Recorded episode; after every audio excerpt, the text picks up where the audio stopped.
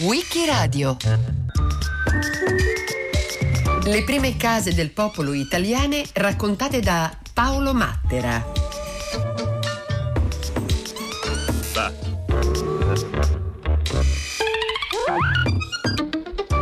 A Reggio Emilia, l'8 settembre del 1893, iniziarono i lavori del secondo congresso del Partito dei Lavoratori Italiani che poi sarebbe diventato il Partito Socialista. Tra i documenti del congresso ce n'è uno che recita così. Alle ore 5.30 avrà luogo in Massenzatico una serata in onore dei congressisti. Si inaugurerà il fabbricato della nuova sede. Nella serata d'onore i convenuti terranno un banchetto economico al prezzo di lire una. Questo documento, che sembra uno fra tanti, in realtà è molto significativo, perché annuncia la fondazione a Massenzatico di quella che sarà celebrata come la prima casa del popolo in Italia. Gianandrea Ferrari, dal documentario Piccolo cane nero, storie di case del popolo. Nel 1893, quando è stata inaugurata, si teneva a Reggio al Politeama Ariosto un congresso importante di tutti i socialisti europei alla sera, durante diciamo così, la serata della giornata più importante di questo congresso, tutti i convegnisti, tutti i congressisti vennero a Massenzatico in villa con il tramvai e fecero all'interno di questa Casa del Popolo una serata con una cena a base di prodotti tipici locali, si parlò di politica, si parlò di tante cose e veramente fu un momento importante per questa Casa del Popolo, il cui primo presidente è stato Cirillo Manicardi.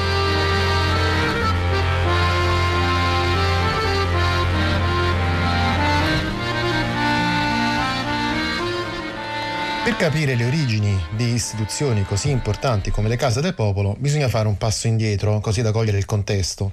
Non è un passo molto lungo, parliamo dell'Ottocento. La rivoluzione industriale stava portando in Europa all'avvento della società di massa, da cui discendeva anche la politica di massa.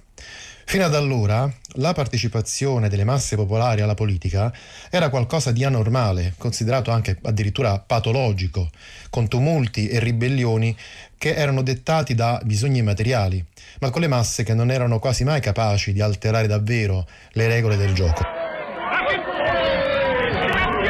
Signori, andate a casa! Che dirà il re nostro signore?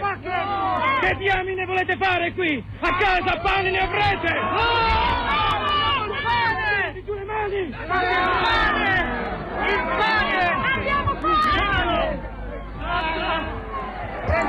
Invece adesso, alla fine dell'Ottocento, la presenza delle masse in politica diventa qualcosa di fisiologico. I ceti popolari e anche i ceti medi sono ansiosi di avere voce in capitolo e perciò bisogna trovare dei meccanismi di coinvolgimento attivo. Era una questione che riguardava tutti i gruppi sociali e tutte le forze politiche. E infatti c'erano le forme di socialità cosiddetta borghese, i salotti, i caffè e così via. In Italia centrale, soprattutto lì, c'erano molte associazioni dei repubblicani mazziniani che spesso erano stati i primi a costruire delle organizzazioni eh, politiche stabili. Poi eh, c'era la struttura organizzativa e associativa più antica e capillare di tutte, la Chiesa. Perciò per il movimento socialista la questione si pose in termini molto chiari. Per raggiungere i lavoratori, per coinvolgerli nel movimento, non bastava solo il richiamo ideologico, che pure aveva un peso. Occorreva dare risposte ai loro bisogni concreti e occorreva andare dove i lavoratori già andavano.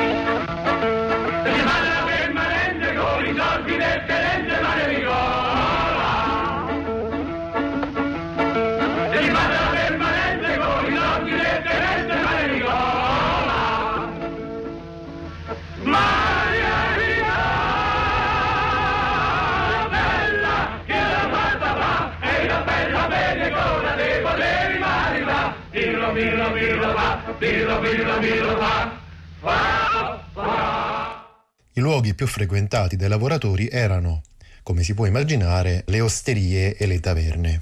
Tra i bisogni dei ceti popolari c'è anche quello dello svago, del divertimento e questa cosa i socialisti lo sapevano benissimo. Per esempio, tra i tantissimi documenti ce n'è uno dei socialisti di Milano di molti anni dopo, del 1917, in cui si notava molto apertamente Il segreto del grande, incontrastato successo delle osterie non consiste nel fatto che gli operai vi trovano del vino da bere, quanto nel bisogno vivissimo di finire la giornata conversando fra amici in un luogo ospitale. E qui l'enfasi è messa proprio nel testo, in corsivo. Luogo dove, specialmente le prime volte, il vino si beve soltanto per pagare il posto. Poi c'erano anche le sale da ballo, che spesso erano improvvisate. Poi dà un po' il senso anche della vita di quei tempi, nei mesi invernali, nelle contrade contadine, nei, nei, piccoli borghi, nei paesini sperduti in campagna, ci si incontrava in quello che veniva chiamato lo scaldatoio, che praticamente era la stalla dove trovare riparo dal freddo e dall'umidità e socializzare un po'. Che cosa stava succedendo però? Stava succedendo che le osterie diventavano bettole, luoghi di malaffare, dove si diffondeva la piaga dell'alcolismo. Le sale da ballo, improvvisate, sì, l'abbiamo detto, però spesso non erano dei luoghi proprio raccomandabili e avevano anche dei nomi molto significativi perché venivano chiamate pescacce, no, cameracce, non soltanto perché erano di Saturne, oppure casini, molto significativo. Dopodiché non c'è poi bisogno di spendere molte parole su quanto fosse edificante e confortevole passare la sera nello scaldatoio della stalla. Perciò i, i primi organizzatori socialisti avevano ben chiaro in mente che dovevano fare due cose.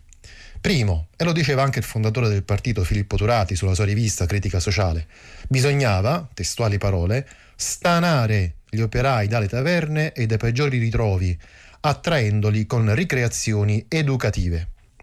Secondo, bisognava dare a questi luoghi una connotazione espressamente politica. Una notte del febbraio 1886, in una sala degli uffici del secolo, il maestro ci fece sentire la musica e il canto relativo. Ci guardavamo in faccia commossi e trasecolanti.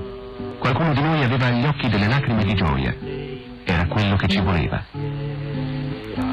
Il 28 marzo, durante l'inaugurazione dello stendarso nei locali del consolato operaio, un nostro piccolo coro di uomini e donne fece sentire per la prima volta le strofe e i ritornelli del nostro inno. I compagni e le compagne che affollavano il salone ci ascoltavano a bocca aperta, ma ben presto il ritornello trascinò tutti e l'inno tanto desiderato venne al mondo.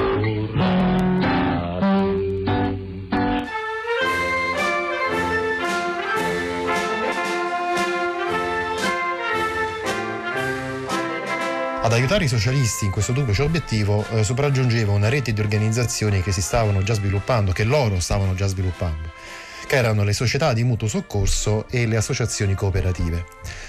Le società di mutuo soccorso nel linguaggio dell'Ottocento fanno capire bene di cosa si trattava. Mutuo soccorso, aiuto reciproco praticamente. Quindi l'iscritto pagava una quota che andava ad alimentare col suo denaro una cassa comune, se per qualche motivo aveva bisogno, poteva, eh, per la disoccupazione, per la malattia e così via, poteva rivolgersi alla società. La cooperazione era una realtà complicatissima, c'erano le cooperative ehm, di lavoro con cui eh, contadini e operai cercavano di ottenere dei contratti comuni, c'erano le cooperative di consumo dove, detto molto in breve, eh, ci si univa, si mettevano insieme le forze e i soldi per dare vita a dei magazzini dove trovare dei beni a prezzi popolari. Perché ne parliamo? Eh, perché le società di mutuo soccorso e le cooperative erano diventate il punto di riferimento del tutto naturale dei ceti popolari, sia in città che nei paesini di campagna. E allora nel 1893 a Massa Enzatico, con quell'annuncio che abbiamo letto al congresso del Partito dei Lavoratori, Partito Socialista, si decide una cosa molto semplice, ma in fondo geniale. Si decide di unire tutte le attività in un solo luogo. È lì che si tengono le riunioni sindacali, è lì che si mette la cooperativa, è lì che si mettono gli avvisi, è lì che si mette la sala da ballo, è lì che si mette la taverna, il tavolo, che si offre il vino e così via. È lì che si fa tutto Perciò nella zona quella sede diventa il riferimento delle masse popolari, diventa la casa del popolo. L'evento del 1893, come si vede, non apriva quindi un tipo di attività completamente nuova. Tra l'altro c'erano esempi simili anche all'estero, per esempio il Belgio vantava una lunga tradizione eh, di attività di case del popolo. La casa del popolo, sì, ci vuole una casa, ci vuole una casa del popolo, sì, giusto, giusto. Allora costruiamola, giusto, sì, di ferro, di ferro, grande, sì, vai, è bullone, bullona, sì, bullona tutta grande, sì, ma è bellissima, è tutta curva, come frustate che aprono, sì, ci vuole spazio. Andiamo avanti, sì, ancora avanti, avanti. Il 1893 comunque resta una data da celebrare perché in Italia da quel momento in poi le iniziative conobbero certamente un'accelerazione le inaugurazioni eh, si moltiplicarono. Per esempio, un grande vanto fu l'apertura della Casa del Popolo alcuni anni dopo nella capitale, a Roma. Era stata istituita un'apposita società cooperativa, denominata appunto per la Casa del Popolo, che aveva acquistato un terreno addirittura dietro il Colosseo, a via Capo d'Africa. Questo edificio nell'ottobre del 1906 ospitò i lavori del nono congresso nazionale del Partito Socialista, quindi ebbe la sua consacrazione e fu un motivo d'orgoglio per i militanti romani accogliere tutti nella nuova sede, quindi eh, terminati i lavori, accompagnare i delegati che erano convenuti da tutte le regioni d'Italia e che raramente potevano fare turismo, eh, accompagnarli ad ammirare il Colosseo, che era proprio lì dietro. Dopodiché fargli prendere un mezzo nuovo che era stato introdotto da poco, il tram elettrico, un'innovazione tecnologica all'epoca notevolissima, che permetteva di raggiungere in centro in pochi minuti, sottolineava la cronaca, dove concedersi una breve visita da turisti.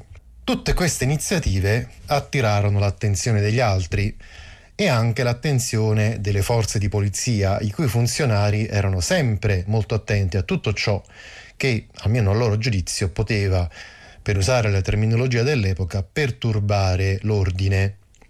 Per esempio, eh, tra i tanti documenti, eh, ce n'è uno eh, scritto il 13 febbraio 1898. Quel giorno il delegato di pubblica sicurezza di Molinella trovò nelle tasche di un contadino il biglietto di adesione a una di queste case. E allora con grande fretta, con grande sollecitudine, eh, si premurò di scrivere al prefetto di Bologna un rapporto che recita così. Questo documento costituisce già un principio di prova che gli operai di Molinella sono organizzati per squadre, delle quali ciascuna ha il suo capo. La sede è volgarmente chiamata Casa del Popolo. In detta casa ha anche sede lo scaldatoio, che serve d'inverno per ricovero alle donne e ai bambini e perciò riunendo le famiglie, si presta mirabilmente ad una continua attività di propaganda. Questo è uno tra i tantissimi documenti che sono conservati nell'archivio del Ministero dell'Interno. Da cui si vede che all'inizio, negli anni 90 dell'Ottocento, prevalevano le attività di controllo e di repressione. Al volgere del nuovo secolo, però, quindi al volgere del XX secolo, arrivò al potere, per meglio dire ritornò al potere Giovanni Giolitti, prima come ministro dell'interno e poi lungamente a fasi alterne come presidente del Consiglio e soprattutto come grande dominatore degli equilibri parlamentari. Giolitti voleva favorire lo sviluppo pacifico del paese. Perciò il suo obiettivo era molto ambizioso, nonché molto chiaro. Bisognava finirla con le strette repressive che a suo giudizio ottenevano soltanto di inasprire nel proletariato l'avversione al sistema. Bisognava fare tutto il contrario. Bisognava integrare le masse popolari, così da creare un contesto favorevole allo sviluppo. Che cosa ne discendeva da questa premessa? Le organizzazioni politiche e sindacali delle masse popolari non dovevano essere represse, ma andavano incoraggiate, perché interpretavano le passioni e i bisogni dei ceti subalterni e quindi permettevano uno sviluppo più pacifico della società. Io sono molto esperto e molto scaltro. Se l'orizzonte si fa scuro e tetro. Se l'orizzonte si fa scuro e tetro. Io mi dimetto e fa ministro un altro. Come canti ben e gira e fai la rota quando è il momento buono lo sbalzo dallo scanno torno ancor padron. E torna ancor padron. Così nel 1908 lo spettacolo di rivista Turlupineide prendeva di mira il presidente del consiglio. Né si tenevano indietro nella gara dei sarcasmi e delle ironie giornalisti e disegnatori. Perfino nella pubblicità affioravano di tanto in tanto le sembianze marcate del commendator Giovanni Giolitti, denominato Palamidone, la personificazione vivente dell'Italia ben pensante e fiduciosa di sé. Ma proprio quegli strali e quelle ironie, a pensarci bene, davano l'esatta misura dell'uomo ed anche dell'epoca legata al suo nome. Testimoniavano in primo luogo di un'atmosfera di sostanziale democrazia. Se l'uomo di cui tutti parlavano era il presidente più discusso che avesse avuto l'Italia, tutti non di meno lo sentivano protagonista insostituibile della scena politica nazionale. La svolta giolittiana ebbe un impatto molto positivo sul Partito Socialista e in generale sull'organizzazione che faceva capo al movimento socialista. Ne seguì una grande fioritura. Le cronache dell'epoca raccontano di tante inaugurazioni, di tante sedi che venivano aperte, anche se va detto soprattutto nel centro-nord della penisola. Proprio per questo motivo, proprio per questa fioritura, i dirigenti socialisti tenevano molto a un fatto, le, che le case del popolo fossero un luogo dove elevare la coscienza e la cultura del proletariato. Allora sì, è vero, no? Lo si è visto. Il nucleo originario era nelle osterie e potrebbe apparire una contraddizione. Ma poi, e qui arrivava l'osservazione, bisognava puntare molto più in alto. Un opuscolo del 1917 lo diceva molto chiaramente. Eh, diceva che bisognava, testuale, combattere a oltranza l'alcolismo, che se ancora non presenta da noi l'estrema gravità dei paesi nordici, pure avvelena e deteriora e consuma e distrugge anche nel nostro paese. E da qui quindi discendeva la combinazione, la, l'abbinamento da trovare. La casa del popolo, diceva l'opuscolo, deve offrire al lavoratore quanto di seducente gli dà la bettola, mentre lo deve salvare dai terribili effetti demoralizzatori di quest'ultima. La sintesi quindi quale può essere? Intrattenimento? Sì, ma per elevare ed educare. Perciò nelle case del popolo c'era una grande insistenza per creare occasioni di cultura. Attenzione, attenzione però, eh, perché anche qui bisognava fare le cose con la massima discrezione.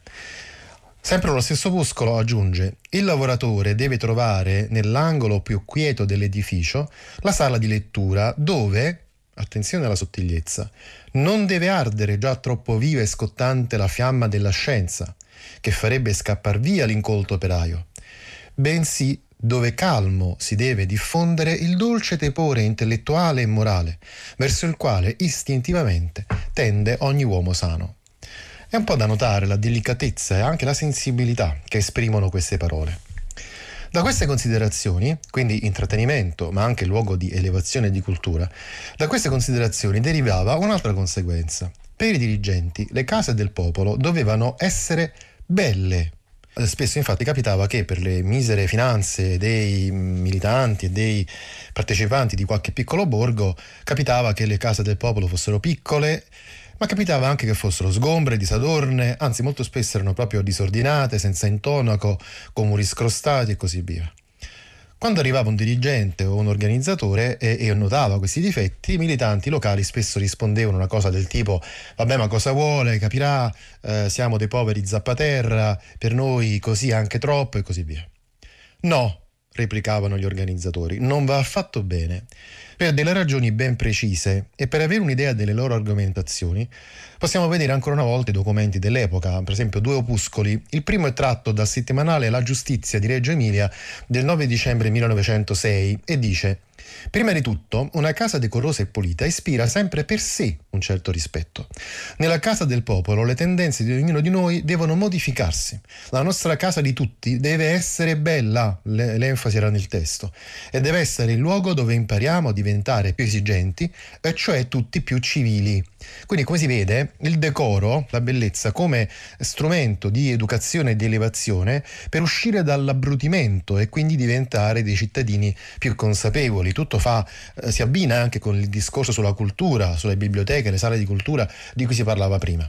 Ancora più chiare sono le parole di un opuscolo chiamato appunto La Casa del Popolo che venne diffuso a Bologna nel 1908 nella casa del popolo il lavoratore potrà sollevare lo spirito pensando che anche egli ha il diritto di godere finalmente di qualche cosa buona e bella. Si noti poi come da queste affermazioni prende forma un vero e proprio progetto che da politico diventa quasi esistenziale.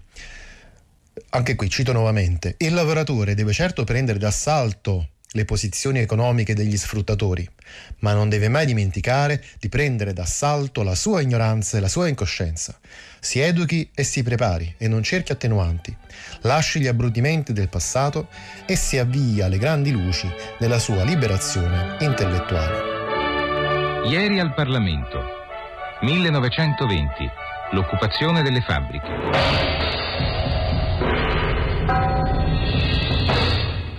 31 agosto 1920.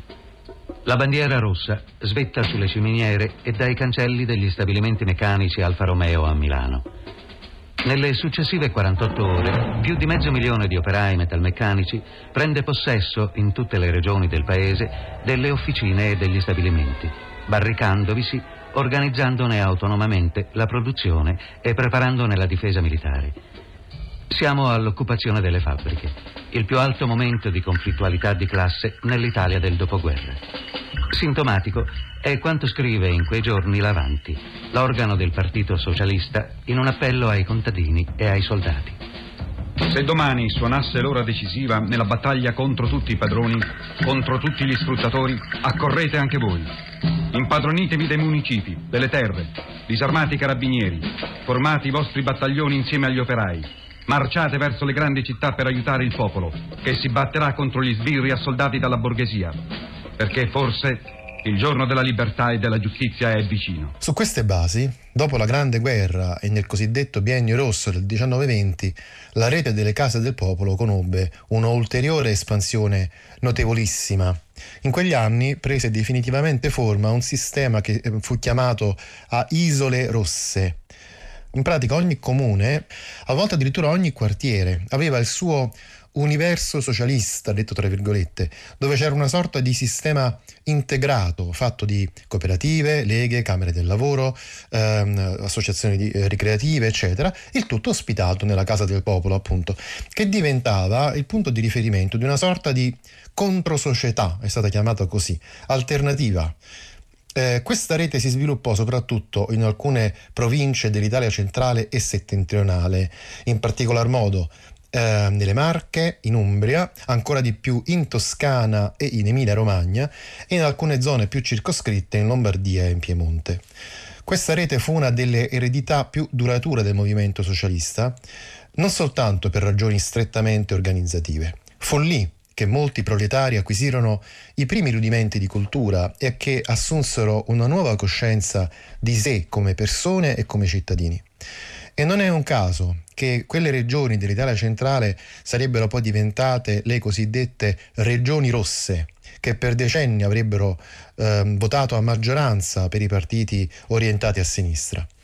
Era qualcosa di più di un semplice orientamento ideologico che pure pesava era il senso di appartenenza ad una comunità, era una psicologia, era un'etica collettiva che avrebbe attraversato le epoche e sarebbe durata per decenni.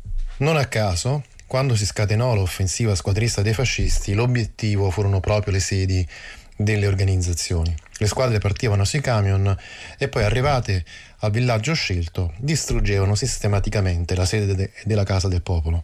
Tanto peggio per chi era nei locali che veniva abbastonato e poi tutto il materiale presente, le bandiere, i mobili, i libri, gli opuscoli, tutto, frutto di anni di faticose collette, veniva gettato per strada e distrutto col fuoco.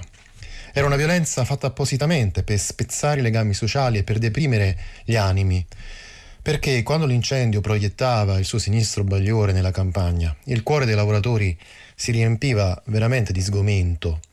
Ora non avevano più il loro punto di riferimento, si sentivano soli, in balia degli eventi di forze superiori.